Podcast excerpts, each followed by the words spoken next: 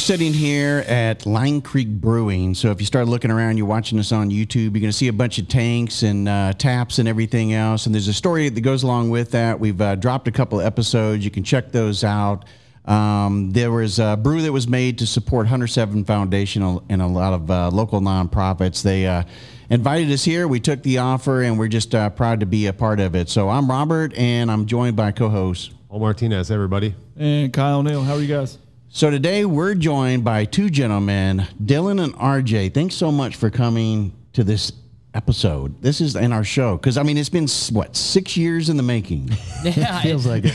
yeah, a long time coming. Long time coming. It's great to be here. Yeah, thanks for having us. Yeah, we're gonna get into you guys' background and story, and then we're gonna talk about what you guys per, uh, currently do and such. But um, so I want to take it back to let's see, it was um, we started in 2015, and I think our first episode was dropped like December. We I think linked up like first part of 2016, if I'm not uh, mistaken, on social media. And um, right around that same time frame, Kobe, who now is the founder of Uncana, that does um, you know kind of uh, holistic products and stuff like that, he uh, was owning a company at that time frame called Slate Operations. And Slate Operations was doing T-shirts and apparel, like a lot of guys. If you weren't doing coffee, were doing T-shirts. You know, that seemed to be the two That's right. One or the other. two main income drivers at that point for veterans for sure. Right. And uh, so anyway, he was doing that, and and I remember a T-shirt dropping that you guys did to help um, support you know veteran organizations or promote them, and uh, put all the logos on the back of the T-shirt. And Mentors for Military being brand new, and I wanted to get some exposure. I reached out to all you guys, and I'm like, "Hey, man, I want to be part of the Cool Kids Club. I want to be on the back of that T-shirt the next time you guys do it." And you know, of course, you guys were appeasing me. Yeah, yeah, yeah, no problem. We'll, you know, we'll, we'll make that happen. Let's make it work. And and then you guys never did it again. Yeah, it, uh, we did, that's that's due to us not knowing anything about anything. Um, really, we were just again. It started out, you know, me and my brother at the time. Uh, my brother had gotten out of first bat at in around that time frame. I think he was making his way down to Florida, and uh, I was still there. That was when I kind of started listening to you guys. Started listening to podcasts. I didn't even know what a podcast was in 2016, really. But uh, Nor did I when we started it up, to be honest with yeah, you. Yeah, exactly. And that was the the very beginning of our social media presence. I didn't. Yeah. I mean, me and my brother didn't. Uh, me not until very recently have our own personal stuff or any of that. We just kind of stayed off of it. I think.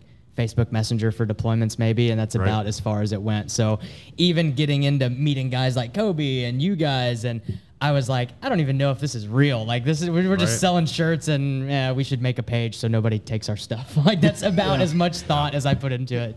But you guys had these cool black and white photos and everything too that was different than everybody else. do. Yeah, yeah. Yeah. Now- I dig the black and white. Yeah. Now thank you. Jocko does the same thing, but I mean, yeah, I think you guys were one of the originals. I don't know. Yeah, it um I think it really I don't even really know how that started. I think again, uh, some people give us credit. I've heard people like, "Hey, whoever does y'all's branding, whoever," and I'm like, "Yeah, I don't I don't really ever claim to know what I'm doing." I Black and White originally was like, "Hey, what's what's timeless? What's tough? Yeah. What's never Right. going to go out of style?" Right. I mean, you can't beat black and white. You know what I mean? No, you So- don't have to worry about the lighting or anything. Exactly. Can be a that's more exactly that's exactly it. I was like, man, it, it makes everybody look a little bit better. I don't have to worry about Photoshop or any of this stuff. I can just black and white it and throw it up there and Yeah, I think it's uh, gritty and nostalgic, and uh, Oh, yeah. that all Yeah. came from uh, Connor and Dylan. yeah. for sure. and eventually, instincts. it's yeah. I was gonna say, well, eventually that's we've kind of just leaned into that over the years, and that's kind of our staple now somehow. So Yeah. we'll roll working. with it. No, it definitely works, and and I think when we do it, it's not nearly as powerful as you guys because you started it off at the very beginning. So when people come to your page, it's known Brigands is black and white photos. Yeah. you know, I, I think a lot of that came from my brother and I say it all the time is sometimes good guys don't don't wear white. You know, that's like the biggest thing is, you know, it's it's from the old minor threat, you know, song Yep. from the that's how we grew up skating and punk music and all that. And that's what they're that's you know, they have the song.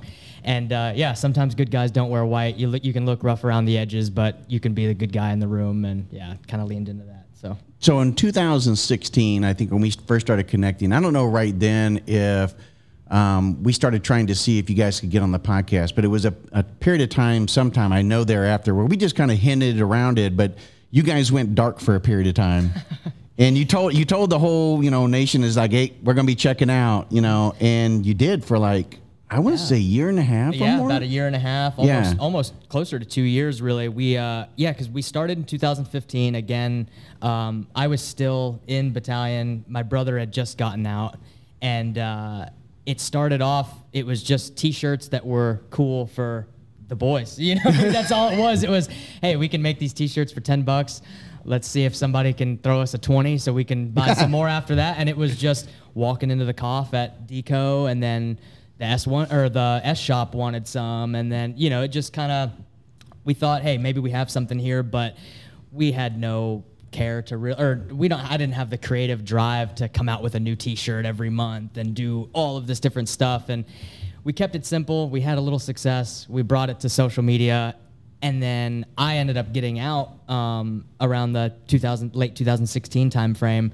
And it was like you know your life kind of gets turned upside down a little bit. Sure. and uh, I was making my way back down to Florida and started working construction and going to college, and my life was just very different. And this whole Brigands T-shirt thing was like, all right, what are we doing? You know, Yeah, we, it's like a hobby. Yeah, it's like sure we've got the, what 3,000, 2,000 followers on social media, but I'm not sure really what that means. And you know, let's just take a break until we have a true direction and you know we, we have more of a purpose. So See, we, we did go dark. I totally thought it was because you guys deployed.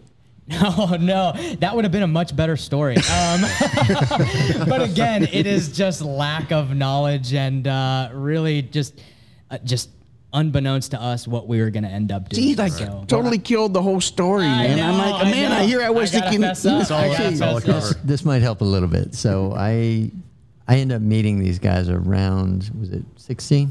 Yeah, probably Yeah. 16, 17. somewhere. So I end up meeting him, and I think it was either you or Connor were, was wearing this shirt, like with the diamond in the front. Uh, and uh, I was like, "Oh man, that's a badass shirt. Like, where do I get one?"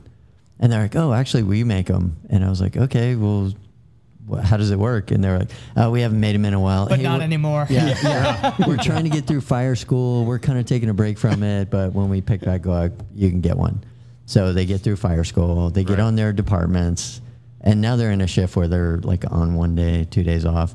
And I'm like, okay, like you guys gonna start again? And they're like, no. And I was like, hey man. And and throughout that time frame, I was like, yeah, why'd you guys even start that? And they started telling me what it means.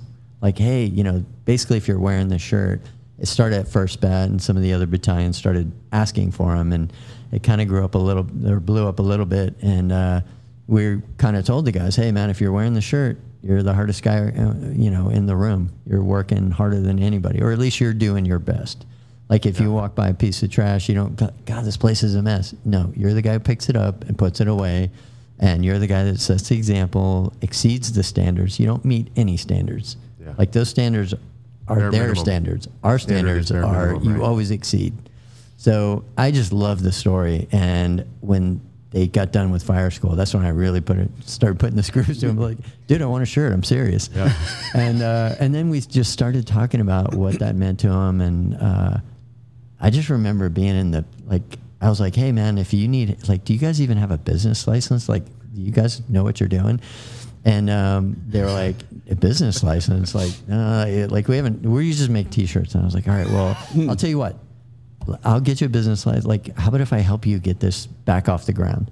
And we just started talking, and they talked it over. Obviously, being brothers from Texas, and uh, and then we just sat down one time and like, yeah, let's do this. Like, all three of us kind of looked at each other like, are yeah, you in? I mean, I guess it doesn't really seem all that crazy.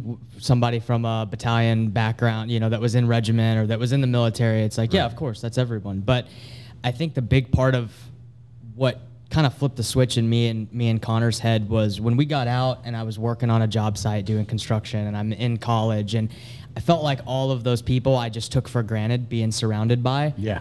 I'm like, where where'd they all go? Like they're Right. all gone. I got my Right. brother here, and that's it. And it's like, man, it just that integrity driven, that high octane lifestyle where you're just hungry for everything, no matter what it is. You know, it's that became very. It it was very aware that that was a rare thing, and we Yeah. kind of took it for granted when we were there. You know, you just assume everybody thinks that way until they don't, and then, you know, that's when we were like, man, this has that we have to really push this, and and there are not to say that those people don't exist because that's where we're making our buck right now is really finding those people and bringing them together because they're out there. I find them in the fire service. I find them in any profession, but it's kind of sounding the alarm via Brigands Co. to be like, hey, let's build this. If you're out there, let's get together, let's get a shirt on your back and and do some good. So Did you guys start off with your tagline of by any means necessary in the beginning, or when did that come about? yeah, that was Because I can't uh, remember. Yeah. That was really when RJ came on and we started. So when RJ came on, it was really, I think he downplays it a little bit. It was really him just hitting us with the officer vibe that was like, listen. Here's my po- here's my presentation. Yeah. He hit us up on a Zoom call, and I'm like, dude, you're my friend. Like, just call. Like, dude, he hit Yeah. us with like, what are you guys doing? You said you were gonna wait till you were you were hired and you were full time fireman. Well, you're that now.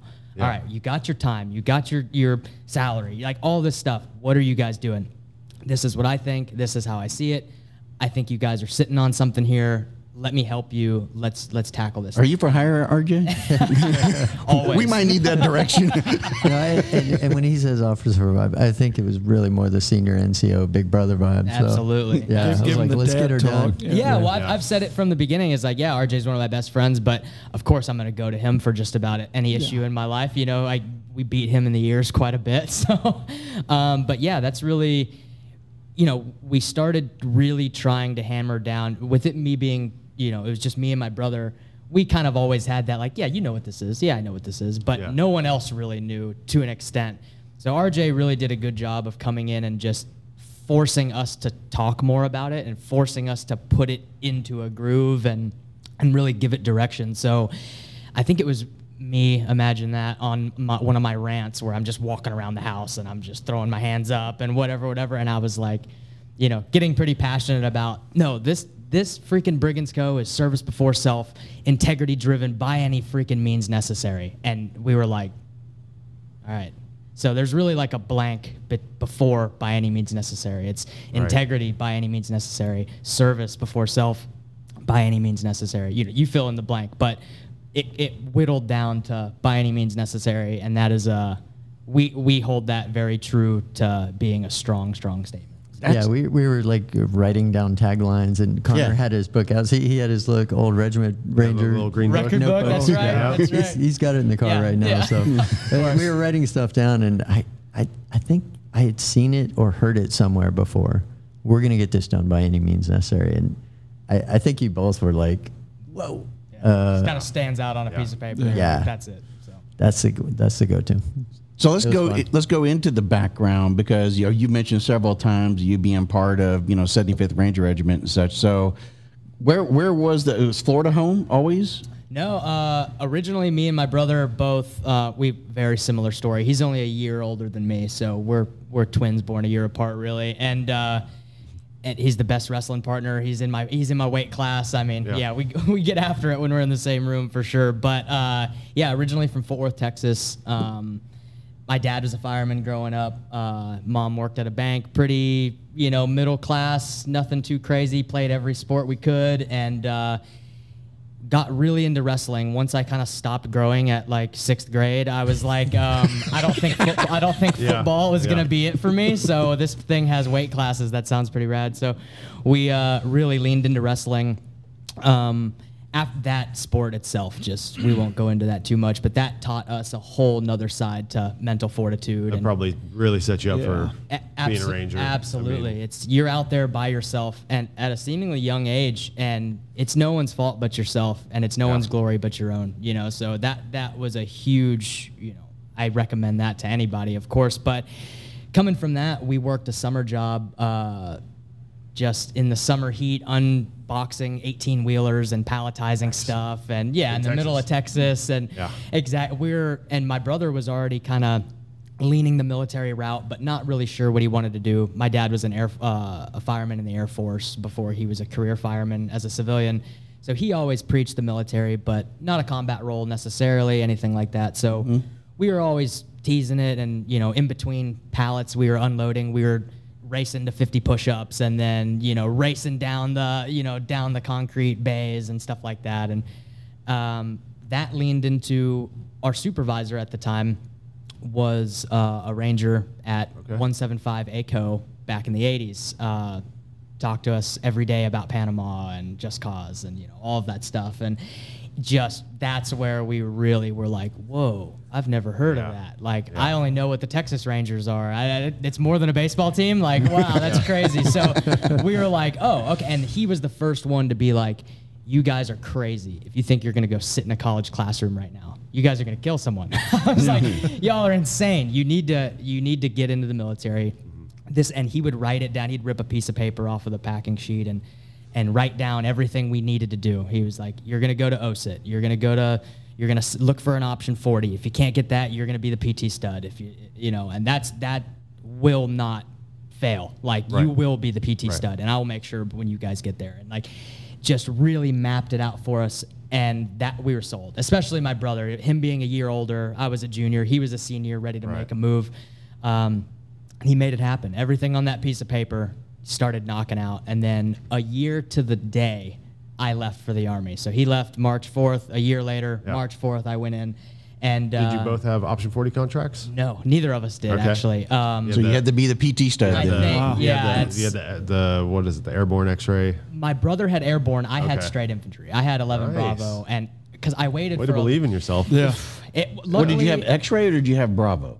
It was Bravo. It wa- Okay. it, was Bravo. Smart. So that was right yeah. before I guess they started making it where because everybody then started coming to X-ray and they may go Mike Well, or you, could, you could ask for it. Okay. Okay. I wasn't sure if it Yeah. was just And if like that guy a- was guiding you, he probably was like, make sure you get 11 Bravo. Yeah. Yeah. And not just, he didn't even want us to Infantry. go. He he was calling us crazy for going without the 40. But at one Yeah. at some point, I was like, I just got out. I'm I'm not competing in wrestling anymore. Um, I'm not going to sit around for eight, nine months to a year as a civilian. I, I'm going to go. I, I can believe in myself. And look, and from my point of view as well, so much credit to my brother for paving the way and, and being the guinea pig there. And he was just shoving all the answers to me. He's like, What are you going to the gym for? Do push ups. What are you doing this? Put a ruck on your back and just go until you collapse. Like, just do all of these. He was feeding me all the answers. And, you know, I luckily didn't have, I think, besides some shin splints and stuff, I mean, going through RASP and stuff like that was pretty simple. I mean, we were, our runs and our push ups and all that stuff was, I, I wasn't even going to leave for basic training until we were 400 club and the PT test and stuff like that. It really wasn't any other option but yeah. to win. Well, it, and if you're, if you're good at wrestling, you've got a good wrestling background. The physical nature of, you know, your initial training Oh. and, and even a lot of selection stuff. Yeah, if you're in wrestling shape, difficult. like premier wrestling shape, you're you're able to do all of those Oh yeah, things. That shouldn't be absolutely. the problem. Yeah, so he was already at 175. he was. I'm trying to think. He was on his first deployment when I was going to basic because I remember we hadn't. With, it was with 175. yes Okay. with 175. He was a private at 175 on his first rotation, and uh, I was in basic. And I think that's us kind of leapfrogging and chasing me chasing him around was the longest we had ever not been together. I mean, we were attached at the hip up until that point. So uh, that was another reason why I was every day. It's like, man, what if I don't get you know the highest PT test or, Yeah. or whatever? I'm gonna wind up in Tacoma, Washington. My brother's a beach boy in Savannah. Yeah. Like my parents are gonna kill us. Like they're gonna freak. Like they're not gonna be a fan of that, you know. Um, so there was, in a way, there was some pressure on me, just little brother. Like, man, well, he did it. I'm not gonna be the guy that can't do it, you know. So it was a little bit of pressure, but all in the good way. eh, eh, All all good things. So um, yeah, both ended up making our way down there, and day one showing up to one, you know, to 175, standing outside of staff duty.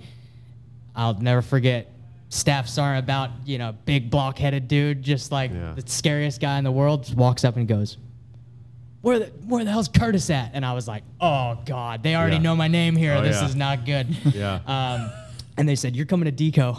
I was like all right. And i you know i couldn't be in uh, same platoon as my brother but you know hopped in the one right next door and had the barracks room right above me. And it was the whole thing man. It was it was surreal it really That's was crazy cool. to look Nice. back on it That's so freaking cool. You got to serve with your brother. yeah, and we'd see him. We, you know, he'd be on this bird faster open. I'd be over here, and we'd be high fiving each other, passing by at the range. And yeah, it's it's a it's pretty wild to think back. Feels almost like a feels almost like a different dream. Like looking like a different life, looking back on it, and you're like, wow, Yeah. that really did happen. We did do that for a little while. So Really cool. back on it. Yeah. RJ, what about you?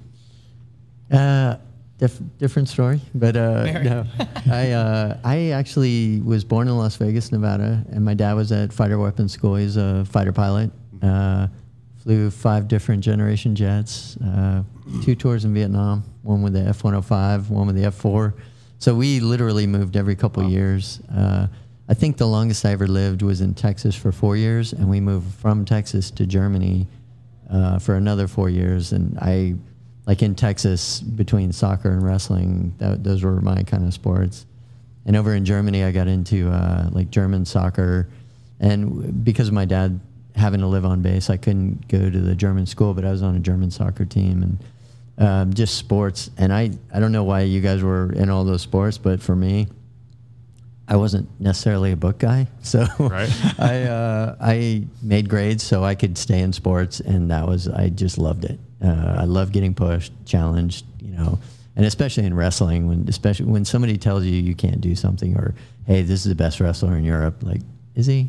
Let's go find out, Yeah. you know. and win or lose, you learn a lot. Like so, I I really enjoyed sports, and that, and I would say between actually what turned out to be cross country, soccer, and wrestling, like that, wrestling was the one.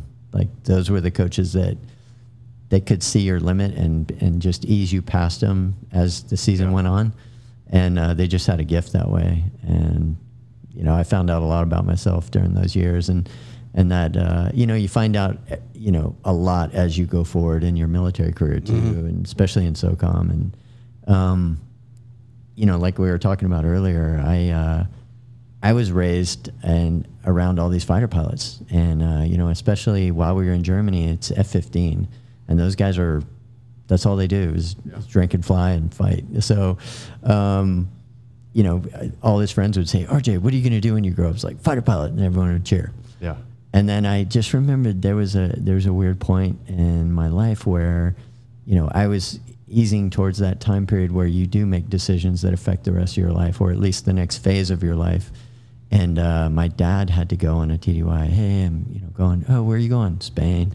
What are you gonna be doing? "Ah, I'm on this accident board. You know, you know that in the news of a fighter pilot. You know, F-15 burned in, and you know a pilot lost his life, and we're gonna go figure out why. I was like, okay. And um, when he came home, I was like, "So what happened?" And he was, he said, "Well, it wasn't a pilot error. It turned out to be a part, and we're going to fix it across, you know, all the planes so it doesn't happen again." So, you know, what we ended up doing, I was gone for over a month, and you know, it's going to save some lives apparently.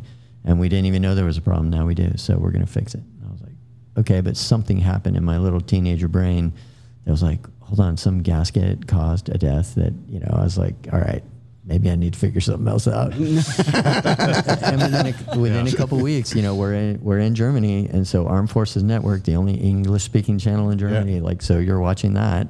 So you're watching these TV shows and these military commercials, like, you know, come on. And, you know, I see this commercial about special forces and guys are jumping out of planes, you know, free fall, not just static line. And, and guys are just appearing out of the field and it's a sniper. And you're like, where did he come from? And, you know, guys are coming out of the water. And uh, I was like, wow, that looks awesome. I actually So- remember that commercial. Yeah. it was a it was a really good commercial. I do remember that. Yeah, it was it was right after the GED commercial. Yeah.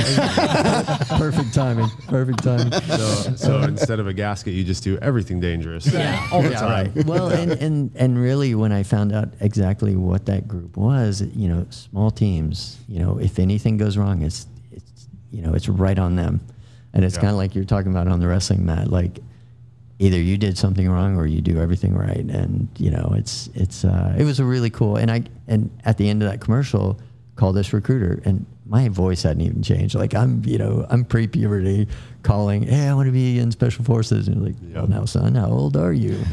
and uh, you know, he's quick on his feet, and he actually mailed me a book list. And he goes, "Hey, look, we like our guys to be smart, so you got to graduate. So while you're going through school, if your teachers want you to do a book report, I'm going to send you a list, and you can f- read about us, you know, and, and figure out more and see if this is really what you want to do when you graduate. But you got to graduate." So that was pretty cool. And That's uh, very cool. And I read some of the books, and the more I read, the more I was like, "That's that's what I want to do." Where so where was this re- recruiter located when you're going through this process? I think he was down in Bad Tolz. Okay, okay. yeah, and I'm in Bitburg, Germany, near Luxembourg, and Okay. And uh, yeah, he's like, "Hey, are you on base housing?" Uh, yeah. Okay, um, go to your kitchen and look at your mail and read me the address, and I'm gonna, you know, I'll write it down and I'll send you a book list. Yeah. And, like he knew exactly.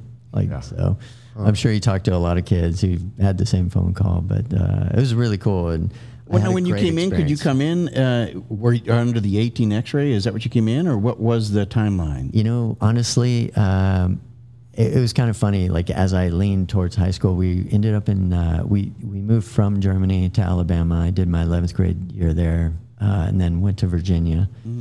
And uh, during my senior year, like at the beginning of that year, I took the ASVAB because that's I wanted a two-year Airborne Ranger contract. And then at the end of that, I was going to be like, hey, if you let me try out for Special Forces, I'll, I'll sign up again Right. or reenlist. And uh, so as recruiters, as soon as that ASVAB hits, like they just descend on you, right? Right. You know, in high school. Not So- for everybody. Well, I was a recruiter. We don't go. There's somebody out there listening, and they just they just took the ASVAB, and they're like, "That didn't happen to me." Yeah, yeah. buddy. but um, yeah, so the Marine Corps was just relentless. It was hilarious, and I'm sure that's why they're usually a little more successful than most. But um, my dad sat me down. He goes, "Hey, look, your your mom and I ne- never asked for anything. You want to go to the military? We want you to go to school. Why don't you try military school? Like, it, there's these two-year military junior colleges. Like, you can go for two years and then." you know, go special forces in the reserve and guard while you finish your degree, and then you can go active duty. And I was like, "Ah." you know, and in my mind, I was like, I do not want to go to college, but Right. It's it's my dad asking. Yeah, you know, yeah. he's my he- hero. and- right. Yeah. So, uh, well, No and he goes- pressure. he, and it, I think he just heard the hesitation in my voice, and he was like, "Look, I'll make you a deal. Uh, you do the like the the initial part, and you start school. If it's not for you, drop." And they they're going to send you to a six weeks ROTC basic camp. So when you go to basic training, you'll be that farther ahead of everybody, and like that's you know that'll help you out. Yeah, and you're getting paid as an E5, and you can quit anytime. You know, like just go. That's all I asked. Just go to that first part. And I was like, I could do that, you know. And uh, I had this recruiter um, before I left, and I was like, Hey, look, I'm going to go try this thing. Uh, you know, I'll be back in a little while, and, and just keep that contract, that two year contract. I know you can't save me a place, but that's what I want when I get home. And he's like, All right. So I go to I go off for six weeks, and I have a blast. And uh, we had this guy, Sergeant Lilly, and he was our drill instructor, Vietnam, 101st guy, just d- didn't give a shit who we were. like he was just awesome. Like he was, it felt like real basic training. Although you know, I'm sure he had his limitations, but we had a good time. And when he dropped us, it was for a hundred. And hey, go run two miles, like come back, you know, that kind of thing. And uh, I came home and I was like, okay, I, I did it my dad's way, and now I'm gonna go enlist. So I went and uh, he had a two year contract. I had to wait like uh, I think it was two weeks before I left, which isn't long at all in Yeah. the grand scheme of things. And uh, and as we read through the whole thing, he was like, "Hey RJ, um, this is going to sound weird, and I don't do this very often. I've done it two other times, but uh, I want you to go home and sleep on it, and we're going to come back tomorrow morning. If you still feel the same way, I'm going to have you sign it. And don't worry, we'll go through it again it, in its entirety. So you know, I didn't slip, you know, pull a fast one or whatever. But for whatever reason, just go home and sleep on it. And Make sure this is the right thing for you. So I went home. I was like, that's weird. You know, I was like, all right, well, I guess I'll go in and sign it tomorrow. In two weeks, I'll be in basic. And uh, as I was leaving the house, the phone rings, and um, so I answer it, and this guy was like, "Hey, is uh, Robert J. Casey there?" And I was like, uh, "No, my dad's at work," and he goes, "You- "Oh, uh, hey, is this Robert J. Casey Jr.?" And I said, "Yeah, yeah, this is me. Uh, what's going on?" And he goes, "Hey, has anyone from New Mexico military called you yet?" And I was like, "No." Like, I mean, they called me before I went to basic camp, but no. And he goes, Well, uh, this is Captain Hoppy, and uh, let me be the first to congratulate you. You won a two year contract. So, you know, your whole time in NEMI is going to be paid for your uniforms, your lab fees, Nice. everything, tuition, everything's covered. I was like, Oh, shit, I can't turn down free college. Son of a bee sting. You I was like, Oh, yeah, dang it. Okay. I was like, "Oh, well, well, thank you. You know, I appreciate it. Yeah, free money for college. Yeah, great. Woo. Um, and then, you know, I called the recruiter. He, goes, man, he just started laughing. He was like, I, I don't know why, but uh, yeah, I just, for one, I, for some reason, I just knew you had a different path. And Good That luck with everything. Keep in touch. So he didn't know. He didn't have any insider information. He just Nothing. he just had a gut feeling. Yeah, yeah. Hmm. And and, and Interesting. as recruiters, as you know, that's Yeah. pretty rare. So I was very lucky. Normally, we end up talking you out. You don't really want to be an officer. if you go in as an enlisted first, see what it's all about. because right? that way, I get the credit right now, Yeah. and then you know. For sure. So you had a really good recruiter who ah. certainly cared for you. Like Zen Master Recruiter, apparently. That's crazy, man. Uh, that's yeah, the, and the universe you know- working for you. Yeah. and I, I went to Nimi and I met uh, Gilbert Alvarado, who was the captain at the time, was my first military mentor. Uh, just awesome. Small unit tactics, like you can't get enough of those. Learn the basics. That's your foundation.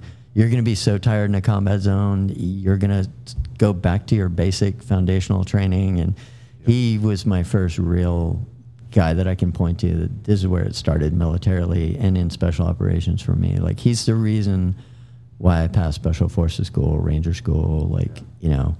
Uh, and then uh, you know I get to my unit and I'm, and that's an early commissioning program. So I'm I turned 21. I took a year off of college, and to be fully qualified in, as a special forces officer.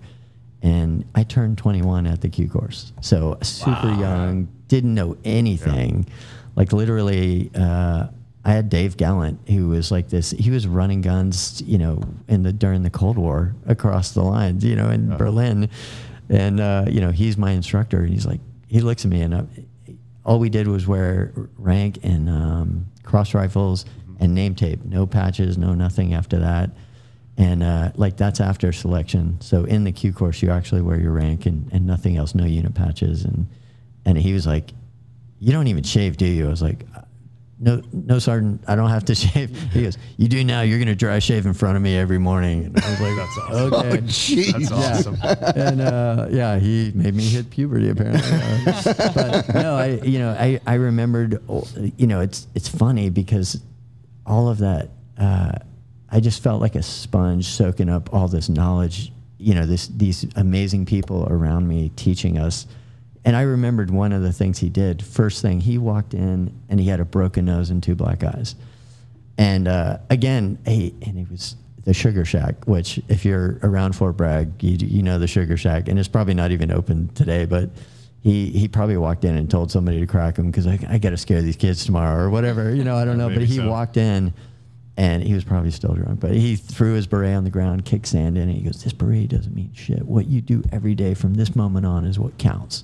Like, I don't do not sit back and sit on your tab and say I've made it. Like, you will work hard every day in this career field, and you will do amazing things. And like, he was a super. Like, as funny as all that sounds, he was a very positive influence, along with. I mean, everybody I met along the way. It's been an incredible ride, and it still is. So, I what, still what work group did you end up going to initially then? So I uh, I wanted to go to Radford University because it had just switched from an all girls school, and so the ratio was insane. and one of my, one of my best friends from high school was there, and while I was in military school, which basically, as a you know prepubescent Yeah. boy who couldn't wait to find out about girls, like I was in prison and he was in the opposite. Like he was 180 He's from where I was. Eden. Yeah. So yeah, pretty much. And he was telling me all these stories. Like, that's it. I'm going to Radford. So um, I joined the nearest Special Forces unit to that, which was Second Battalion, 19th Special Forces Okay. in the West Virginia Army Guard. Yeah. And uh, Tom Workman, I interviewed with him, uh, and you know the rest is history. You know, I was there for over a decade, and and because I was so young, and because I looked like I was 15 and not you know an SF officer, I was like everyone's little brother, and just hey, get over here, kid. This is the radio. This is how you do it. This is how you maintain That's it. cool. This is you know here's here's all the crazy antennas you can use, and you know, and every MOS grabbed me and taught me everything they knew about it, and it was awesome. I just had a blast. It was, I felt very lucky, and, and, and even looking back, I still feel extremely lucky to have that experience and and to go through the process that way. So, So how was that final college step? Was it everything you thought it was going there after it being a uh, former all women's school? yeah, well, so I, as I was about to start Robin Sage, Yeah. that same guy, Tom Workman from 19th Group, called me, and he goes, "Hey, RJ, uh, I know you're going to be soon, and you know, done in a couple months. Um, it says here Radford University. I was like, yeah. And I, I said, I'm going to start there in the fall. And he goes, well, you know, we pay for college if you go in state. And I was like, God, not again. so he probably saved my ass, you know, the, the universe again, just Right. steering me back onto the proper course. Uh, and he goes, yeah, well, you, you know, I was like, oh, you have college in West Virginia. Like, what, what do you have?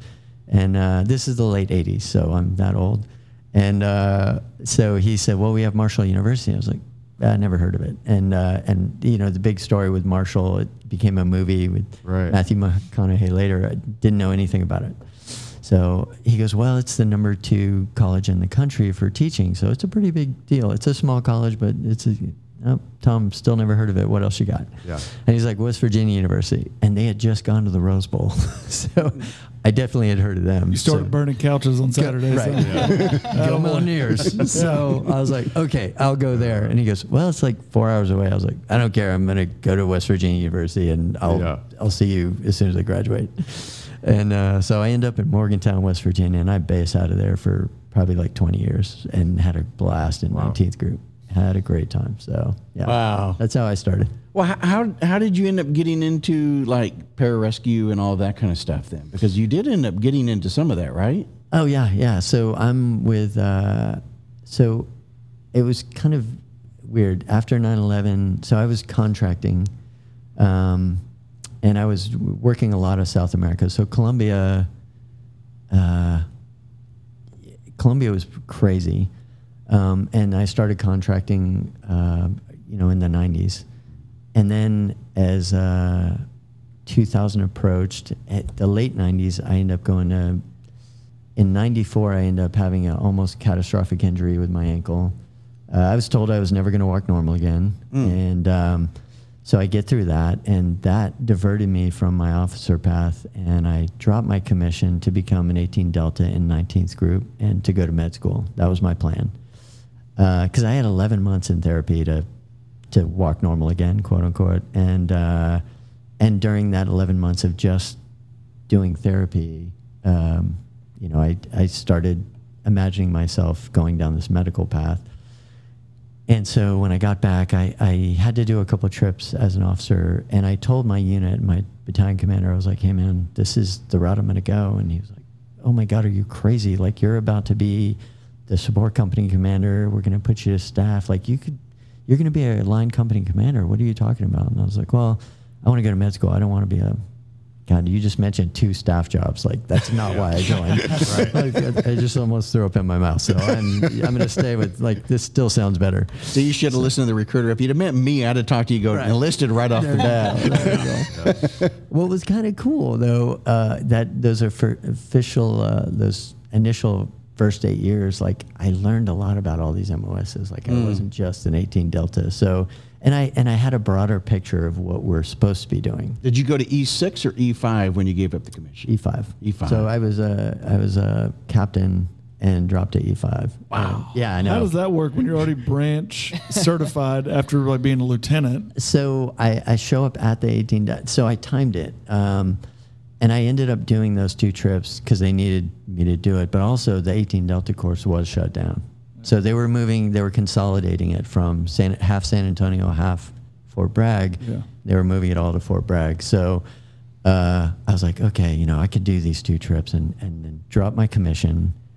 and then uh, and and maybe do some other stuff. Drop my commission and start in that first course in the summer of '96. So I was like, I could do this. Just this could work, you know. So um, I I left. The last thing I did as an officer was uh, they needed OIC. They didn't need an OIC, but they wanted help to run a pre scuba at, at seventh group. So and I knew a bunch of the seventh group divers and uh, Dave Standrich was there, and Tommy like Thomas was there, and a bunch of the guys. Um, and I was like, "Yeah, I'll help you run a pre scuba, and then I'll come home for a week, pack my crap, come back, sneak into the 18 Delta course. Nobody will know, and then I'll just get through the 18 Delta course. Yeah, like what an idiot, right? So I go run this pre scuba, have a blast with like Mark Geller, Dave Standrich, and the guys, and uh, come home, drop my commission the paperwork starts. They get they know they're going to get me in that course because they were like, we need people like this course when it opens up. We need as many people as we can. So they were taking everybody from the guard to go there, uh, and then all the active duty, and because they they hadn't trained any 18 deltas, and they were already short, and then they stopped the process for a year. They needed people, so um, so I show up, and day one, and I didn't. I looked at my orders, and I, like the big thing is, is it the right course date, and Yeah. is it the right course? Like that's our state wasn't exactly you know paperwork guy, so uh, I just made the, sure those two were correct, and I didn't read. I, my name's on it, so Yeah. oh, I'm good. I didn't read everything, and I should have. Like always, Oh. read the fine print. So at day one at the course, um, we uh, were in there, and like two hours in, and it's all intro stuff. Hey, here's the instructors that are going to train you for the next year, and you know, here's the deal. And uh, this this is the broad strokes of the curriculum. It's going to be brutal, but you guys can do it. You know, whatever. And uh, all of a sudden, this this big ginger E8 kicks in the door to the classroom and goes, "Who the fuck is Captain Robert J. Casey?" I was like, "Oh my god, how the how Yeah. did that happen?" And uh, I was like, "Oh God, I can't believe this." He goes, "Well, where is he?" I was like, uh, "I'm Sergeant Casey." He goes, "Are you Sergeant Robert J. Casey?" I was like, "Yeah." And he goes, "Were you Cap? Get out here!" And so we get in the hallway, and I tell him the story. I was like, "Hey, you know, I just dropped my commission. I'm, I want to go to med school, and I want to stay in the guard as an 18 Delta as I go through this crazy process. I want to, I want to stay on the teams. I didn't Yeah. want to do staff." Like, he goes, "You're an officer?" Like, and I'm wearing a an SF and a Ranger tab, and I didn't wear anything else. Like, I was Halo and scuba, and Right. I just, I just wanted him to just leave me alone, and I didn't really care about the other stuff. And uh, and so he's like, "That's pretty cool. Go back to class." I'm like, "Bro, you just outed me. Am I gonna go back?" to so the next, so it was almost like a, a prison movie. Like we go on the next break, and it, like five guys kind of close on me. You were an officer, and uh, it turned out they were like we had four former officers, to include a, a lifelong friend of mine, Aaron Holly, was in that class. He goes, "You were," and he led the charge. You were a freaking officer. I was like, yeah. And he goes, and he started laughing. He goes, I was too. I was a captain in the 82nd. I was like, what? And they all told me their story. And and uh, he goes, did you drop your commission to go to PA school? I was like, no. Like I'm going to med school. Like I, I just want to stay on the team as a medic. And he goes, huh, okay. And then the next break was for lunch. And they were like, hey, you know, and I jump in a car with Aaron and like two other guys.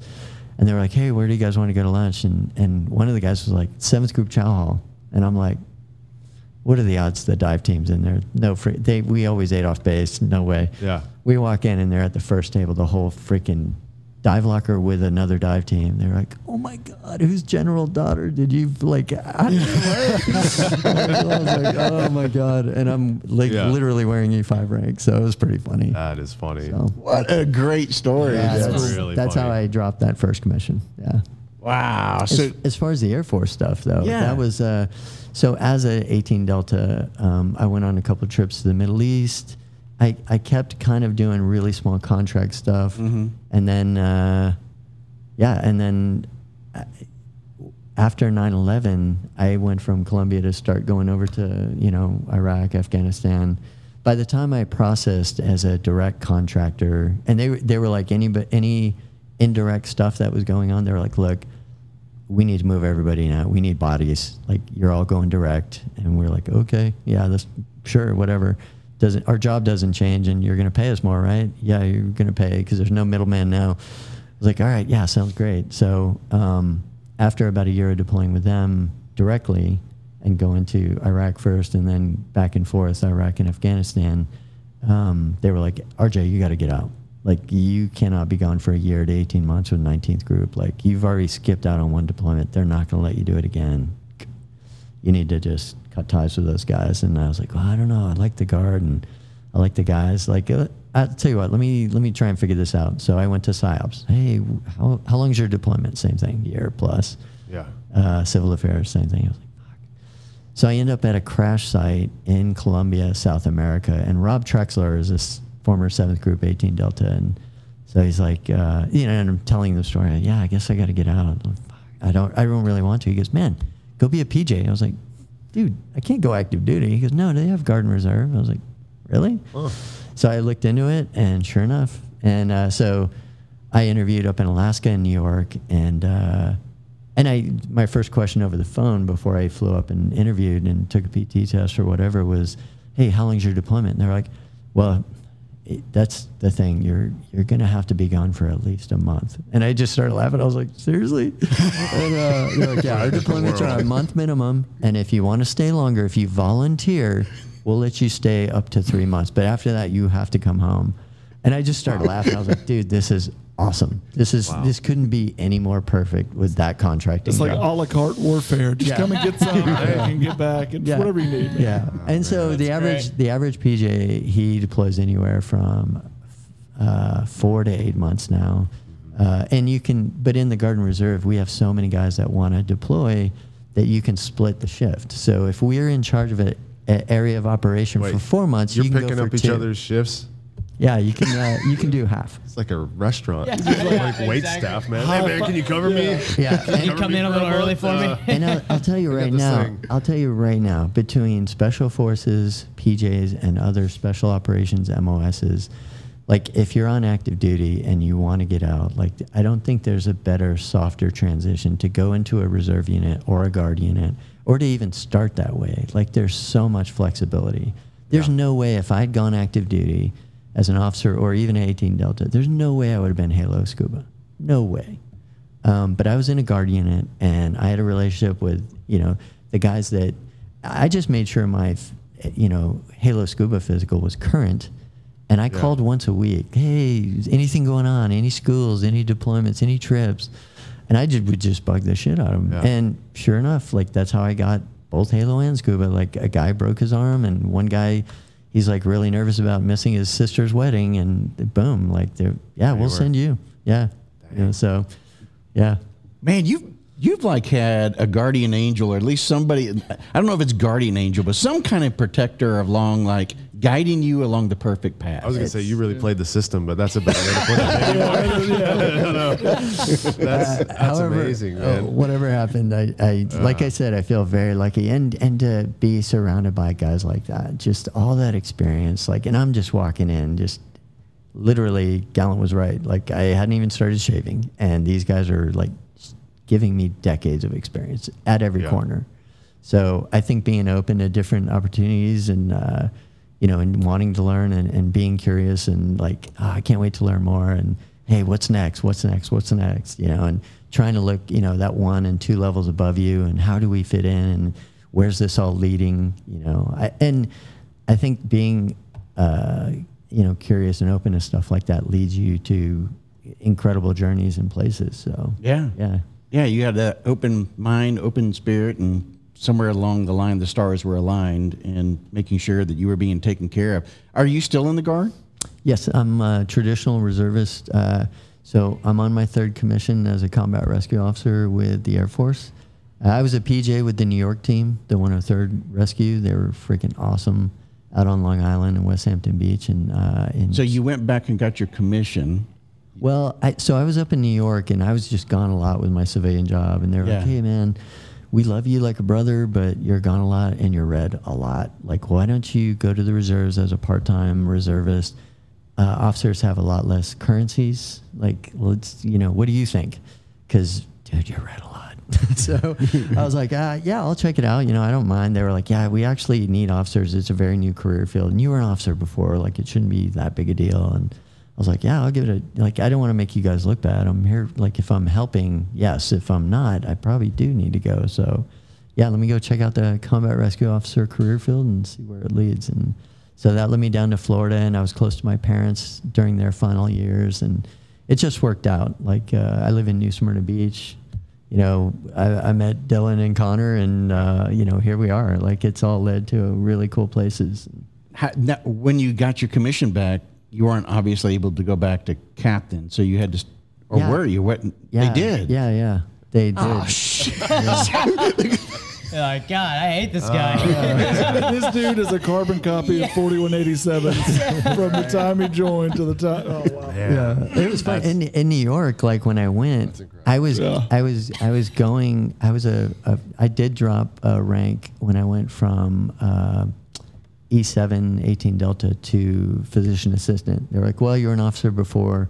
We have this like VA math that we're gonna take, you know, quarter time. VA math. I love the way you uh, described yeah, that. you know, it's just something I didn't understand. But you know, I, I Yeah. walked back on as an officer for my second commission as a physician assistant, as a first lieutenant, and then to go to New York and sign in there. It, I couldn't be an officer because there was no part-time officer slot. So I went back to enlist, and they're like, "Hey, man, you're like you're a ranger, 18 the ranger tabbed." 18 Delta physician assistant, and you're going to be a PJ here. Like, you're a halo jump master and a dive soup. So, we actually need new blood at the E7 level. We're not going to take a stripe or even two from you. Like, we're going to, like, you're going to, are you okay with coming in as a E7? I was like, hey, as long as you know what you're getting. I don't know anything about Air Force regulations or how you do business. I do, however, know about rescue because Yeah. I was on a CSAR team in Colombia as a civilian, and that was a amazing package, and I got a lot of great experience for a couple years down there. But as far as the Air Force goes, I'm not going to be an E7, like you know, maybe on paper, but that's as far as it Yeah. goes. And if you understand that, I have no problem. Like, nope, you're an E7, Shazam. So yeah, Now, if they'd have done the same thing as an officer and said, "All right, let's see, uh, calculating back, you were a captain, so about right now you'd be a lieutenant colonel, so we're going to give you full bird, you know, because yeah. Yeah, no, it didn't happen that way. No, in fact, they, they I thought they would make me a captain, uh, you know, day one captain. Yeah. And so after I signed into the Patrick team, probably like seven months later, they were like, "Hey, are you ready for your majors board?" And I was like, "What? What are you talking about?" I'm like a captain. I just started. And they're like, "No, you're a captain with two and a half years in. So in six months, you're going to be at three years captain or major." And I was like, "Dude, I haven't done squadron officer school. I haven't like no, like I'm not ready. No." And uh, so it too bad we're going to give it to you anyway. no, no, they didn't do that. So you have to do your PME. Like there's Yeah. no getting around Yeah. that, and I hadn't. So I I took a hard pass on the first go, and the second time was fine. That's so crazy. So getting back to brigands, um, what was the genesis then behind the name? Because people, you know, when you look it up, it's, you know, a little bit of bandit. Yeah. You know, Well, it comes from the uh, the Abrams Charter, you know. So it wasn't suppo- it wasn't supposed to be. Uh, it's kind of what me and my brother and our kind of friends at First Bat used to get called like as a derogatory. Like we were we'd finish up, uh, you know, a long range day or whatever, or MLAT, and we'd get home at 6 a.m. and we'd run to our barracks room and we're like, "Hey, Tybee is going off right now. Get the surfboards, like Yeah. let's go." And you know, everyone was like, "Look at these freak! What a, a couple brigands made it through the ranks. These guys, like, what are y'all doing?" And like, it was a joke, and we used to, we used to be like, "Man, I I know it. You know, if." Uh, apologize for the misquote, but something along the lines of, you know, if it's composed of any hoodlums or brigands, it shall be disbanded, you know. So it's not used in the best term, but we used to joke around and always be like, everyone here is a brigand, man. Yeah, that's You- like how many the- of you got into fights this weekend and alcohol related and all of this funny stuff? part about that, right? They're like, Yeah. no hooligans and brigands. Like, what? I was like, do you know what everyone Ranger here. Does? So that's we need those guys. Exactly. I was like, those are the guys that win wars, man. Yeah. So um, that was our take on it, and we were like, you know, we have A co, B co, C co, D co. What about Brigands co? You know, like we're we're gonna we're like starting that. our own thing over here. That's awesome. And uh, and that's why we went back with the the original diamond, you know, and kind of pay homage to that and. It was a very much if you know you know, and you know I see people are like, "What is brigands?" And I'm like, "You've never even heard the, the name, the term Yeah. brigands Like, before." that's how you say it. Yeah, exactly. Go correct them Yeah. so we can sniff them out. exactly, exactly. So little things like that, we were like just kind of leaning into it, and then over the years, it's turned into the honor amongst thieves, and you know, and um, so it was a little bit of a play on words and a little bit of irony there, but that's what sparked people. You know, I think I wore it to shirt or wore it to work before PT one day, and even my squad leader was like, "Where?" Did you get that shirt? and I was like, he was like, that's funny. And I was like, yeah, it's kind of funny. And he's like, but it looks sick. And it's, you know, so before we knew it, we were selling these t-shirts in the schmedium size to all the Rangers, uh, you know, working the door at, Yeah, working the door at Rail Pub and, you know, all Yeah. that stuff. So that's kind of where it took off. We had, uh, you know, everybody was wearing the white, the white brigand shirts in the gym and the black brigand shirts downtown. So that's kind of where it took off at, but. that is so cool. But I've noticed that you also gone to a different setup as well. so originally, this we were talking about this earlier, just kind of even remembering how we the original logo was me and my brother just we grew up. I think even honestly walking the streets of Savannah at night, you know, walking home at or all the way back to Hunter Army Airfield. That's about a four and a half mile walk alone, you know, coming back home from the bar. I kept a switchblade on me all the time. And that's where it originally started, that greaser style, you know. I think someone had like a stiletto blade on them and, Yeah. you know, protect your ass, right? And that's kind of how it started, just the original logo. And then um, if you want to talk about kind of bringing Yeah. into the, the, the Fairbairn Sykes. Yeah, I uh, they told me the story behind the switchblades, and it was kind of a Savannah thing, first first bet thing, and I was like, hey, why don't we go a little broader? Because like Yeah. my resume brings in a little more SOCOMish stuff, and let's include as many units as we can initially, and and we'll just kind of grow from there. And I said, man, if we really go back, like, and I'm and it, the uh, cross switchblades were hard in my brain. I was like, you know, actually, World War II is Fairbairn Sykes daggers. Like, if you had one, you were in that unit. It's in our and logo. It's in our logo. Yeah. And Yeah. and we didn't do the cross because of the wings, and it would just been way too much. Right. So Yeah, yeah. we just did a single. Yeah. Yeah. So we, uh, you know, and and uh, part of it, uh, part of it was like our branding and different thinking about different things. And as we wor- worked our way into building a website with some creatives up in DC that does the Third Option Foundation website, um, we started like figuring out what that was going to look like. And the guys in DC, uh, the guy who helped design our website, our initial website, was like, "Hey, man, uh, you know that's World War II history. Let's make Yeah. sure that nobody can sue you for anything." So I'm gonna I'm gonna tweak this. I'm gonna make the hilt a little more narrow. It's not gonna look exactly like if you had one in front of you and you looked at your shirt. It's gonna be a, a microsecond off, Right. but it'll save your ass in court. Yeah. And we're like, yeah, sure, go for it. That's probably smart. I mean, there's a lot of. I mean, that goes all the way back to the commandos that Yeah. trained the Rangers Sure. at Carrickfergus, and Yeah. you know, Yeah. the very early when we started modeling the different, you know, special operations units. I mean, that's a long, long storied history of the Fairbairn Sykes fighting knife. from rangers climbing the cliffs to like uh, Wild Bill Donovan creating a unit out of thin air, the OSS, you know, jumping behind enemy lines and getting it done, and you know, sabotage and the whole. Yeah. Like the World War II era and the mystique of it all, and and that's the foundation of special operations as we know it, Yep. and the Central Intelligence Agency. Like he went off and created that later. Yeah. So Well, it- you'll see it's it. You'll pretty see it on the. SF patches. You'll see it at the Ranger Memorial on Fort Benning. I mean, Yeah. it's it's everywhere. It's- once, yeah. And once you see it, you're like, oh, that's what that is. And there's a million Chinese knockoffs you can find at flea markets Sure. and stuff for five bucks. Don't I mess own them with all. those. No, I'm kidding. Yeah. So that's kind of where the logo came from. No, it's, it's totally cool because uh, for our logo, we had a guy that served with me, and um, well, he came out of Ranger uh, Third Bat and everything, and he was he was doodling all the damn time on a tablet. And so I reached out to him years later when I started the podcast, and I go, "Can you take some concepts I kind of have in my head?" And he hand drew it, and then sent them to me. You know, this is I've got still the hand drawings of all of this. And I'd play with it, and I'd go like, ah, "Can you, you know, the Tweak maybe do this, tweak this or do that." that or Yeah. whatever and then he converted it and so i now know that this is a trademark somebody can't say this is something no no no this is hand drawn Yeah. you know and uh, and then turned into it. and it, it, you're right it's very important because there's so much stuff out there you Yeah, know for sure. knockoffs you know so you have to be very so you haven't done the cross arrows yet or anything you haven't convinced the guys that uh, I uh, this seems more personal to me. yeah yeah Uh, I don't know, and it, I think it just hits a broader audience. When no i go- love it because of the Yeah. story you just said if you i think the cross arrows have been like It's special overused. forces, right And and I I think it just it it narrows that lens to special forces only.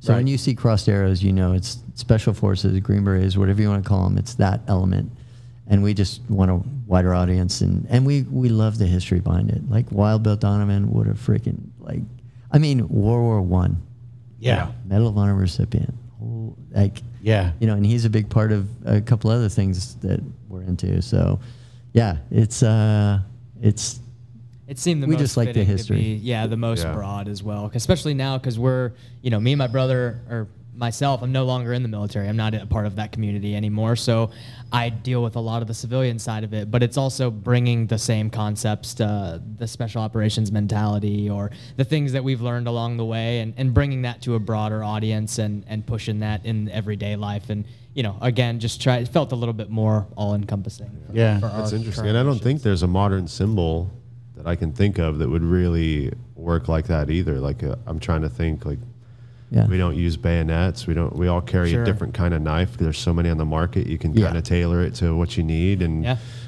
uh, I can't think of a like the diamond is immediately recognizable. And For sure. And I think it's even on a subconscious level because of private Saving Private Ryan. I mean, that's Sure. like Yeah, the, it's true. That's the World War II movie. The amount I referenced that, look at their sleeve. Yeah, yeah, yeah. Yeah, I mean, they did, yeah, Yeah. they did pretty good. Yeah. on that one, right? Yeah, From like yeah. a military Absolutely. advisor perspective, they Yeah. really nailed that. But I mean, in, for Tom the Hanks' G-Lock- compass was tied down. By the way, when he pulled the Tom That's It right. tied down. Yeah, that's right. tied- that's how love it. realistic it was. Yeah, I remember Nailed seeing it. that, and I was like, "Wow, they made Tom Hanks tie his compass now. Holy shit, that's crazy." Dummy quarter shit. Yeah, that's awesome. Yeah, It is true though. I am one of those guys that watches a movie, and if they don't have their stuff in oh, order, Oh, eat it up. you lose me. yeah, yeah. yeah. I've- I'm, yeah. I'm checked out. and My wife will be like, "Come on, just hang in there," and I'm like, "Nah, I'm, I'm already out. I'm You already give out." me one Chef Boyardee beret and I'm out. Bro. I'm like, I, I'd rather put on Yes. Harry Potter. Yes. Yeah. or the one that gets me, and it, it sucks because like there's a lot of old movies I like, Yeah. and I, it's just so hard to watch anymore. Yeah. The guy's like firing from the hip. Spraying. I'm like, that guy's not cool. he's not cool, man. Yeah, like he's supposed it. to be cool. Well, and that, and mentally, that just stops you in your tracks, man. I Yeah. am not taking one more step towards watching the end of this because I'm just pulled out of the story. Yeah. Like you really have to fight to get back in it when something just grabs you like that. And it's rough. That's I, I think you know, for me, the first movie I ever saw that just grabbed me and I was like, they freaking nailed it. And it would. It's it. It wasn't the details because I didn't even notice them because they were all right. It was the culture and the guys giving each other crap, and it was Black Hawk Down. I was like, Yeah. yeah. whoever advised on that was awesome. And I remember I had never watched the credits on any movie, and I'm a huge movie fan.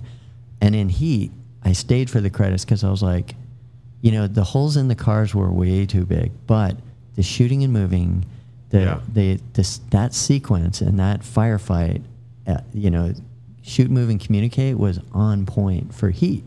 And I was like, okay, who did that?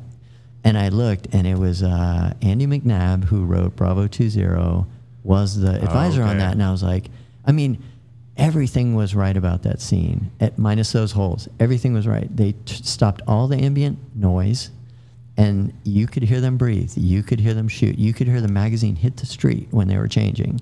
Like everything was just on point. I was like, okay, Well, that movie still holds up. yeah. Are there like Yeah. a lot of movies from that era?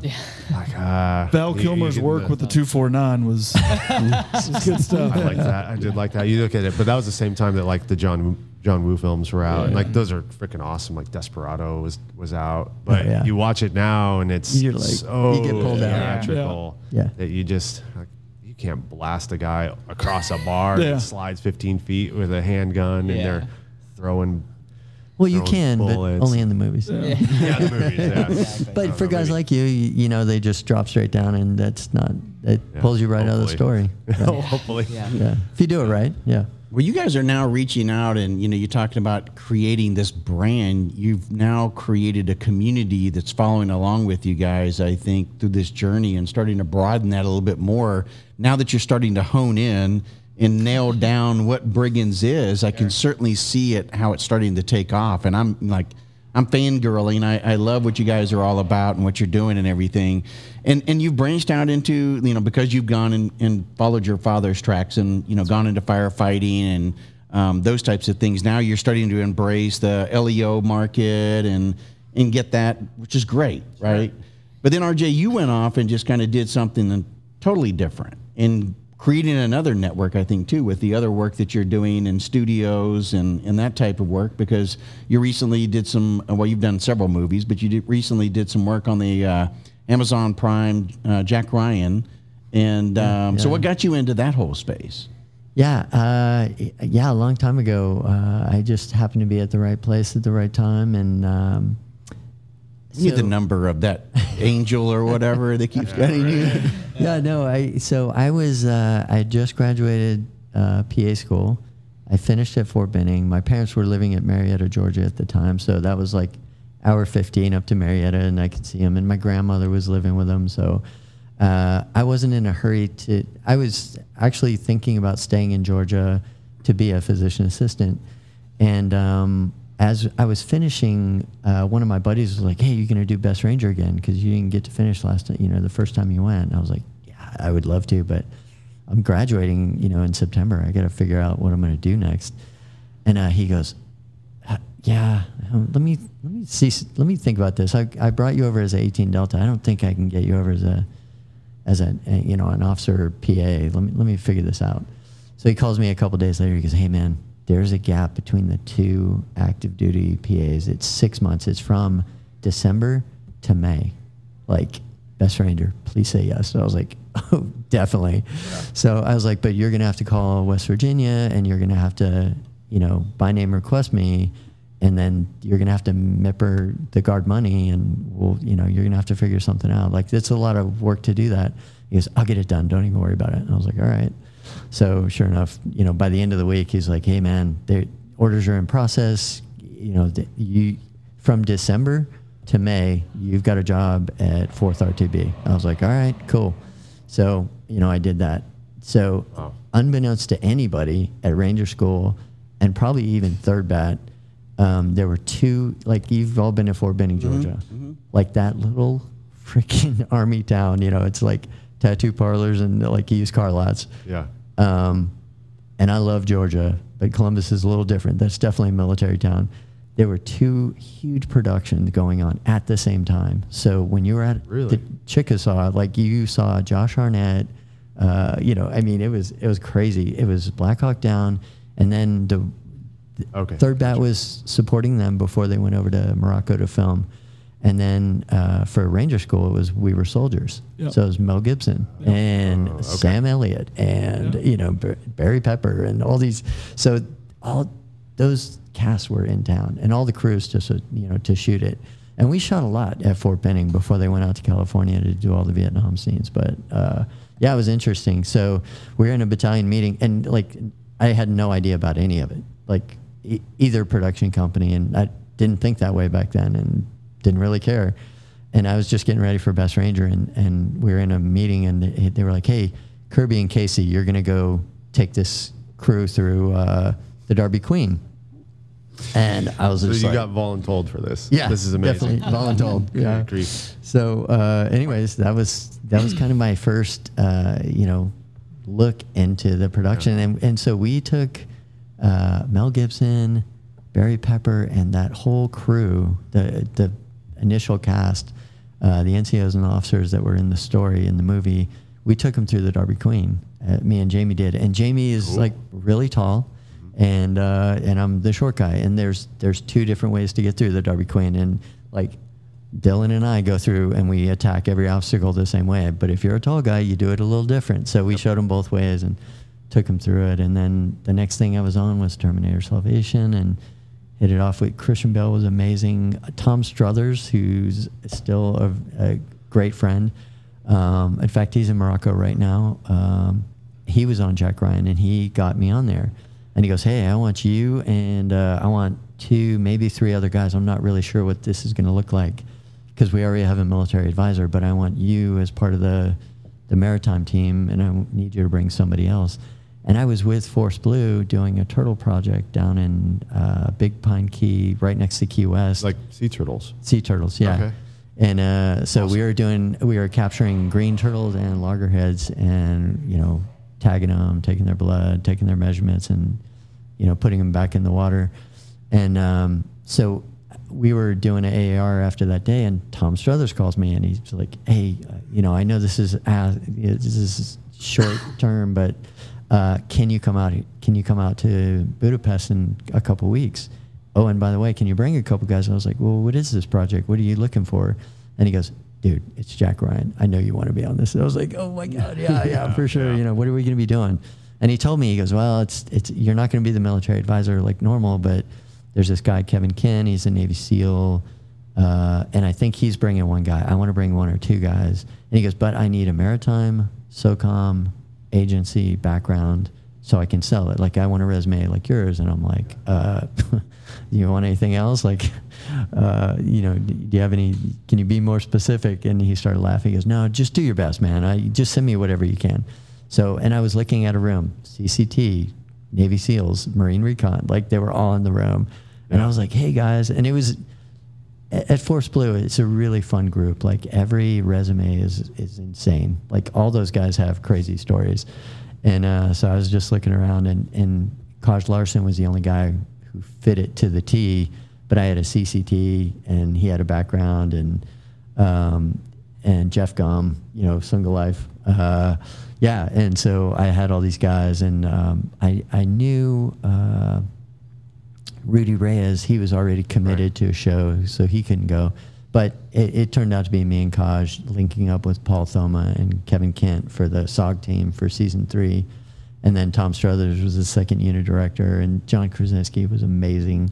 So it was a lot of fun. so that that's the start, and that's that's one of my last projects I was on. Now, is this getting roped? Is this being pulled into as part of the Brigands brand as well? Or are you guys looking at getting Brigands as the, the parent company? Well, no. So it's it's nothing formal with the guys, but um, one of the things that we started early was, uh, in fact, we were in a bank when um, Tom Hardy and his producing partner called me to work on a show called The Things They Carried, which Yeah. there's a really amazing script, and they had it all set up, and it was it looked like it was going to be a go, and at the last minute, it just kind of projects fall through all the time, and Oh, yeah. that and that was one of them. But we were sitting in a bank, uh, Bank of America, and we were about to open up our business account for Brigands Co. As I got our business license, our EIN number, and uh, and now we had to get this bank up and running and start dropping money in it so we could you know start getting after it. And um, and they called me and they told me about the project and I was and I was visualizing it in my head and I was like, man, you're gonna need a, a pretty robust pre-production training workup. Oh yeah. Uh, a lot of you know, um, basically you like this this element in this cast. It, it focused on a squad, infantry squad, and I said, but you know, so at the end of that, parallel the book pretty closely. Oh yeah, yeah, Okay. very closely. There was a couple tweaks, and I still didn't know why they did those, because they included them, but different members were saying them. Oh. So yeah, it was it was yeah, it was kind of weird, but um, it followed the book extremely close, and I and I had read the book a couple times. You know, Yeah. when we were in IBC, we used mandatory reading, and then Yeah. SF school. That was one of the yeah, books. If you're looking for something to read, Yeah. the things they carried. I mean, that yeah, might be the most important book to read about Vietnam. If you want to understand the infantry side of things, the combat side of things, it's just phenomenal. One of the best Yeah. books I've ever read. yeah. Do was- do you think that project may still go forward at some point? I mean, I, I know everybody I worked with on it up to the point where it got dropped hopes that happens because it would be amazing. It would be a great film. That's one of those ones that it's got to happen. I think Yeah, like the the universe, the universe is going to make Yeah, that one absolutely. happen because it's just so. the, so well written and so the author's name escapes me at the moment, but Yeah. he was an infantry Really? captain or maybe lieutenant in Vietnam. I think they were they were army, right? yeah, Not Marines. yeah. It was it was straight up infantry. God, it's so yeah. awesome. Um, but uh, I was sitting there and I was like, and we were we were kind of all three talking about what it could be. Mm-hmm. And so I was like, "Hey, man, I think you know the the world has enough uh, cliche veteran-owned T-shirt companies. Like, what if we're a consulting company? Because I just like I stepped away. These are the guys I was just talking to, and I was talking to them about this project. I have to have a pre-production training, mm-hmm. and then during production, I want mentors for each actor that are they've already got the actor list, and it was almost like going to be the new Rat Pack. Like all these actors were very up and coming, and Right. they've you know a lot of them over half. It was almost like Black Hawk Down. All those guys just Yeah. blew up. Right. You know, it was amazing. So that was kind of what everyone hoped would happen to this cast, and to tell this incredible story. So uh, I was like, you know, I'm gonna need mentors, and I was picturing Connor and Dylan like as part of the core element. I was like, we got to go do this. Like this would be awesome, and we can bring. Yeah. We need other guys. So what if we're a consultant company? What if I try and get more guys like on SpaceX stuff and movie stuff, and you know, what if we start, you know, bringing more guys into Force Blue and different things that. You And also know, looking for the people that that need it too, that are getting out of 15 year careers at whether they're Yeah. at the pararescue unit or they're coming out of Red, uh, Ranger Regiment and they're they just got their medic license and stuff like that. We're kind of where can we choose the right people that we can pay that forward and just get them in front of the right people and then you know Right. like just let them start to network themselves but Yeah. as you know as you can tell not everybody has fallen into some things like rj has Yeah. so it's like hey if if we can you know if they do need a couple people like hey let's go through the rolodex and hey this Right. guy really needs he's looking for something big and he's got the certifications that you know that reflect that so let's get him in front of there and maybe we can lead him down the right path and next time we can use someone else and kind of keep shuttling people through I think that's really that's really smart, and I found a, an effective way to, to help the veteran community at large. Is just if you can help someone upgrade their network. Mm-hmm. You Yeah. talk a lot about your network is your net worth, but it's hard if you're, you know, you're from a bad neighborhood in Brooklyn, and you go off and you do these great things in the military. You come back, well, your network at home may be just what you found in that not so great neighborhood.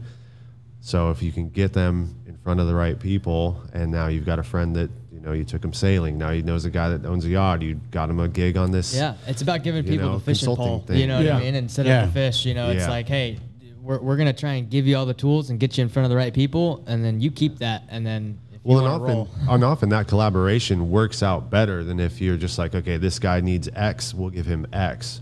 But if you let that service member collaborate with that civilian, or maybe it's another veteran, they can figure out amongst themselves a better path for that guy, and it ends up being more orga- organic. Usually, they find something more suitable if it works. This is to me like an easier transition for military because y- you think about it, we do a hell of a lot of acting already on active duty. You know, I mean, when, when we put Acting on the I'm uniform, right? acting like I care about this award Yeah. ceremony, acting like I'm going to show up to your change of command. You know, you, you you take off the uniform sir. at home. You're a different person than when you wear it on the uh, on on set, and you know you go through the days. People tell you where to be. That's your producer and director, and you know the whole bit. And so it seems like a, an, a somewhat easier transition, especially some of them probably are not actors in the sense of having to read a script, but just be there, do this. I, you know what? I- I think the military community is so comical, and like when it's go time, it's they're 100 percent, 110 even for some of the guys. And then you know when it's time to kick back and relax, like everyone does everything more. Like when he was talking about going to college, like they don't have that fire in their eyes, like No. none, not No. a chance. like, you and know, you go know to a guys with range- our backgrounds can Yeah. just flip a switch like Yes. no other profession. You know what I mean? So I Yeah. think that plays a lot into it. you can't wait to have fun you can't wait to get after it like Yeah. you know and everything in between so and that's you know when you get on a movie set it's kind of it's funny it's kind of like high school there's different departments and they have different personalities and guys like us will always kind of defer to the stunt team they're just hilarious and that's you know you saw it yesterday you know, we're on a track and we're just spinning cars around. And Eric, like, he's a former firefighter, and we met on the script. The the we met actually here in town at Blackhall Studios on Venom, the Tom Hardy movie, and Yeah. he was like one of the main riggers and one of the main stunt guys. And Really? uh, he was on Extraction too. And it, it was funny. You said, "Yeah, it's kind of a natural transition." I, let me tell you how natural this last one was. We're on Extraction two. Sam Hargrave's directing. Patrick Newall brings me on it. He's this amazing. I was telling you about him earlier. Like he came from Brooklyn, and like his dad was FDNY, and his all his uncles were NYPD. Oh, and wow. Yeah. He gets into producing, and years later, you know, after he's done a lot of shows, I meet him through Kaj Larsen, the whole SOG team from Jack Ryan. We just flew over to Prague to, uh, you know, take a break from Budapest, and we had like a week off. And uh, so he and and um, Kaj was like, "Hey, we got to go meet my friend Patrick." So we go over, and Patrick is there for pre-production on Extraction Two. So it's a Chris Hemsworth Netflix series or sequel for his. You know, Extraction One was Yeah. pretty amazing, right? So they're gonna top it with Extraction Two, and Patrick's like, "Hey, you know, I, I met him a couple times during that weekend." And on the last time before we flew home the next day, he was like, "Hey, RJ, you know, Kaj was telling me something about your background. You got a minute?" I was like, "Yeah, sure. We'll lay it on me. What's up?" And uh, he goes, "Well, I'm doing this movie." And I said, "Yeah." Kaj said, "Extraction." The first one was awesome, and he goes, "Well, yeah."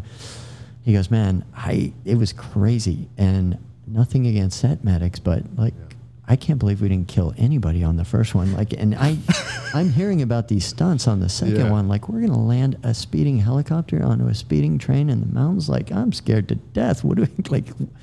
I like. Yeah. What's I- a bad day look like? yeah, and he goes, bad. he goes, hey, uh, you know, I'm thinking of bringing you on this, and I don't know if you're, I don't know what your schedule is, man, but like, I I think we need help. Yeah. And uh, so I was like, okay, well, and he goes, well, you know, like, w- what could that look like? And I was like, I don't know. Like, I'm picturing when you describe it, I'm picturing a helicopter full of people crashing into a train full of people and rolling down the mountain until whatever Yeah. stops it stops it, and God knows how long that is.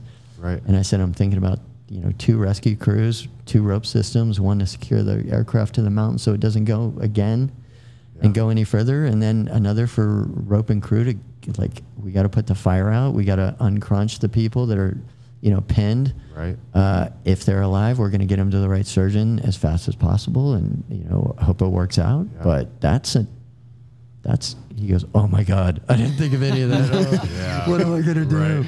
So uh, I was like, yeah, you know, I hey, actually, I'd love to help with that, you know. And I said, but I'm gonna. He goes, well, just so you know, I didn't budget for any of this, and I was like, well, just so you know, it just can't be me showing up. Like rescue, that's a team sport. Right. You know, we Right. like I got to bring the right guys, and so um, you know, paying it forward, there's two guys in town on Electric State with Patrick Newall. One of them's Brandon Forshaw, was one of my team leaders. Awesome guy. He worked for Roco for years, went around the world training, you know, actually confined space and all types of Okay. rescue, rope rescue, mountain, any environment. Like, you know, he and Dave Johnson, who I brought over both on that movie, Dave Johnson now works at Det 3 for NASA and they rescue astronauts. And so they have to figure out how to do that and all that craziness and all the different environments those capsules and, and uh, ships can land. Um, you know, he's doing that. And Brandon's here on Electric State as one of their main safety guys, along with Tim Anders, another PJ I brought. Yoswell Garcia was the fourth PJ on that Extraction 2 team. And their military job transit, translated directly to what we did for that movie. We were on alert, ready for anything. And luckily, they didn't need us. I mean, we were always ready for the unthinkable Right. uh, worst case scenario, and um, they just knocked it out of the park. And because uh, in between those really, really dangerous stunts, they were put on the stunt team to do different things. They, Brandon was an armorer for you know a couple like a whole month, and uh, we just had a blast. And because those guys were open and hey, how does this work? How does that work? And curious, like they got to do a lot. And I was like, man, you guys are so spoiled. Like you're going to be SAG eligible after your first show. It took me like four feature films to get that. And, and you're seeing all these departments. Like you're really getting into these departments and doing all these crazy jobs. And so, you know, that's, I, I hope we can get a lot more guys on to shows like that. And, and, you know, Gray Man 2 is coming up, Extraction 3, there's uh, Combat Control, there's, you know, there's so many projects on there. I mean, even projects that are still in script form that I just picture, you know, not only bringing a lot of veterans on, but who knows where that's going to lead. And Projects aren't stopping anytime soon. no, That, That's incredible, though. I mean, what you guys are building and how you're you've taken the skills and the network that you guys have had, and and applying them in different ways because.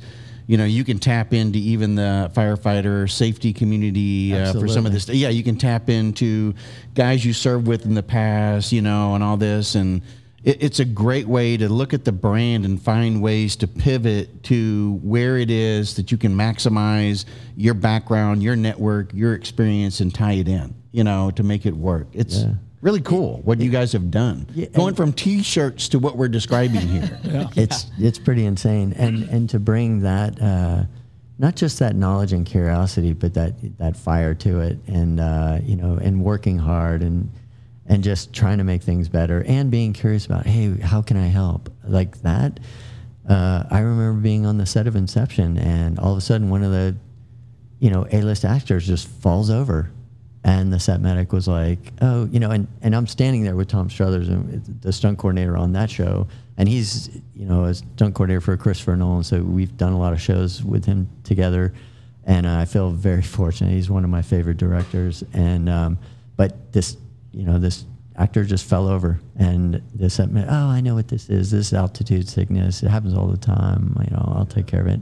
And Tom's like, "Is that what you think?" And I was like, "No, we're at seven thousand feet. There's no way it's altitude sickness." Right. And he goes, "Well, what could it be?" I was like, "Tom, that could be anything from a freaking brain tumor that nobody knew about to a hangover. I don't know." Turned out to be a hangover, but thank God, right? It was Ellen Page. I know Yeah. it. No, I don't know about that, but uh, I, I, that's a whole, you know, I'm Yeah. not divulging No, I only that. say that because she's the most unlikely. she didn't seem like she would be. Dude, actually, she was a rock star. Like she Yeah. was awesome, and I know it's it's Elliot Page now. Oh, that's but- right. Yeah, That's right. but never like first ta- take every time. Like, and she was opposite another the highest paid actor on that show, who it was so freaking cold. Like he had somebody read words, like not a whole sentence, Mm-hmm. words. He would repeat them, and they just edited it later.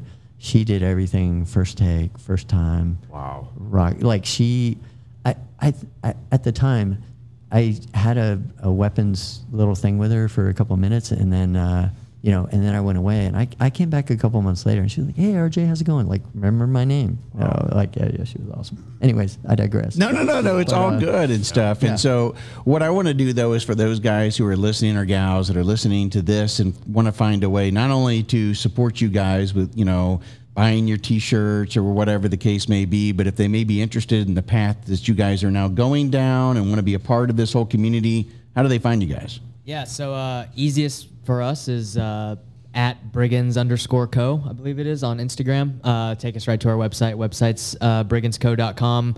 Me and RJ both have our personal accounts as well. You can find them or not find them. That's uh, there. As far as what we're doing, we're more focused right now. Um, obviously, we have a lot going on on RJ's side of things, but on the day to day, it's really pushing that service before self. Uh, you know, get out in your community and start trying to really in, inflict change that that you can touch with your own two hands. That's one thing in 2023 we're really trying to.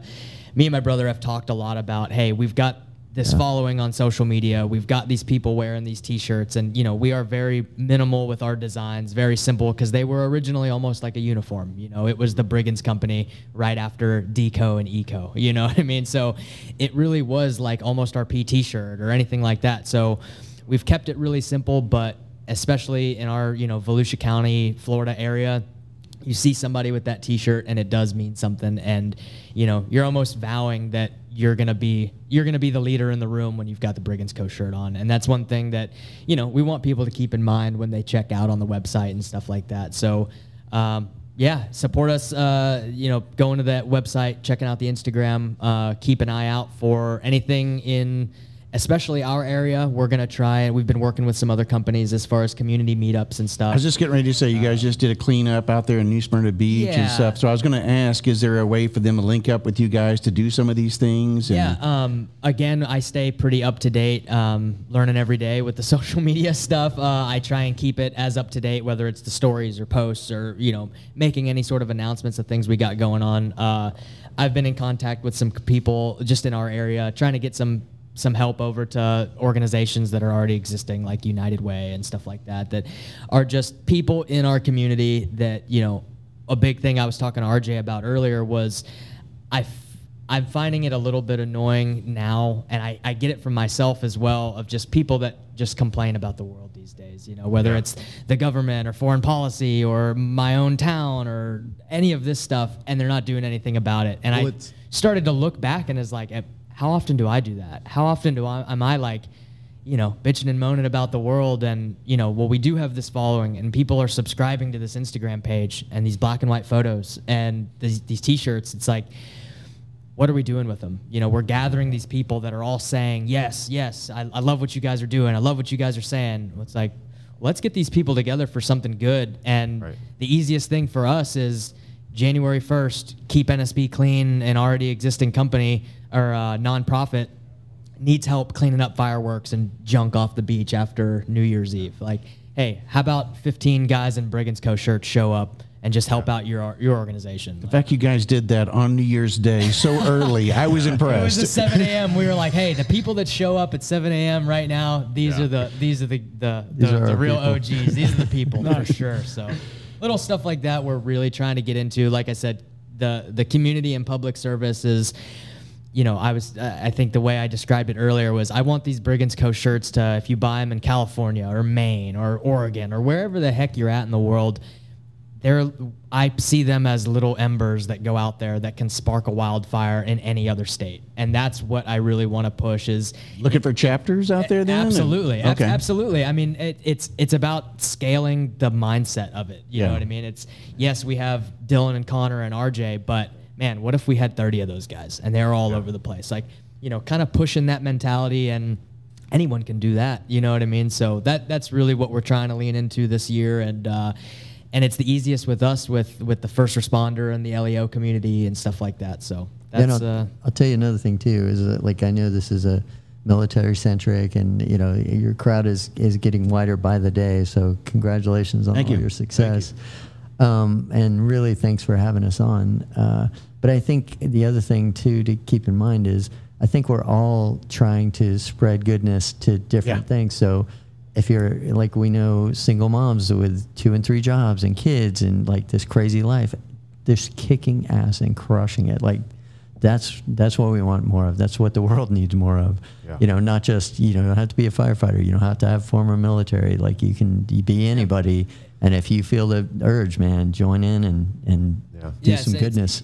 regardless of what our current jobs or our backgrounds are, or whatever community we've been affiliated personally with, it's like there's a reason why we changed our bio on our Instagram to highlighting those who set the standard.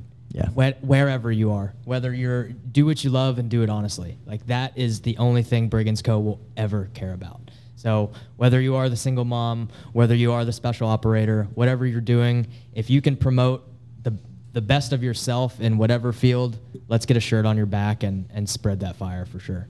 I like it. Yeah. Good Think- stuff.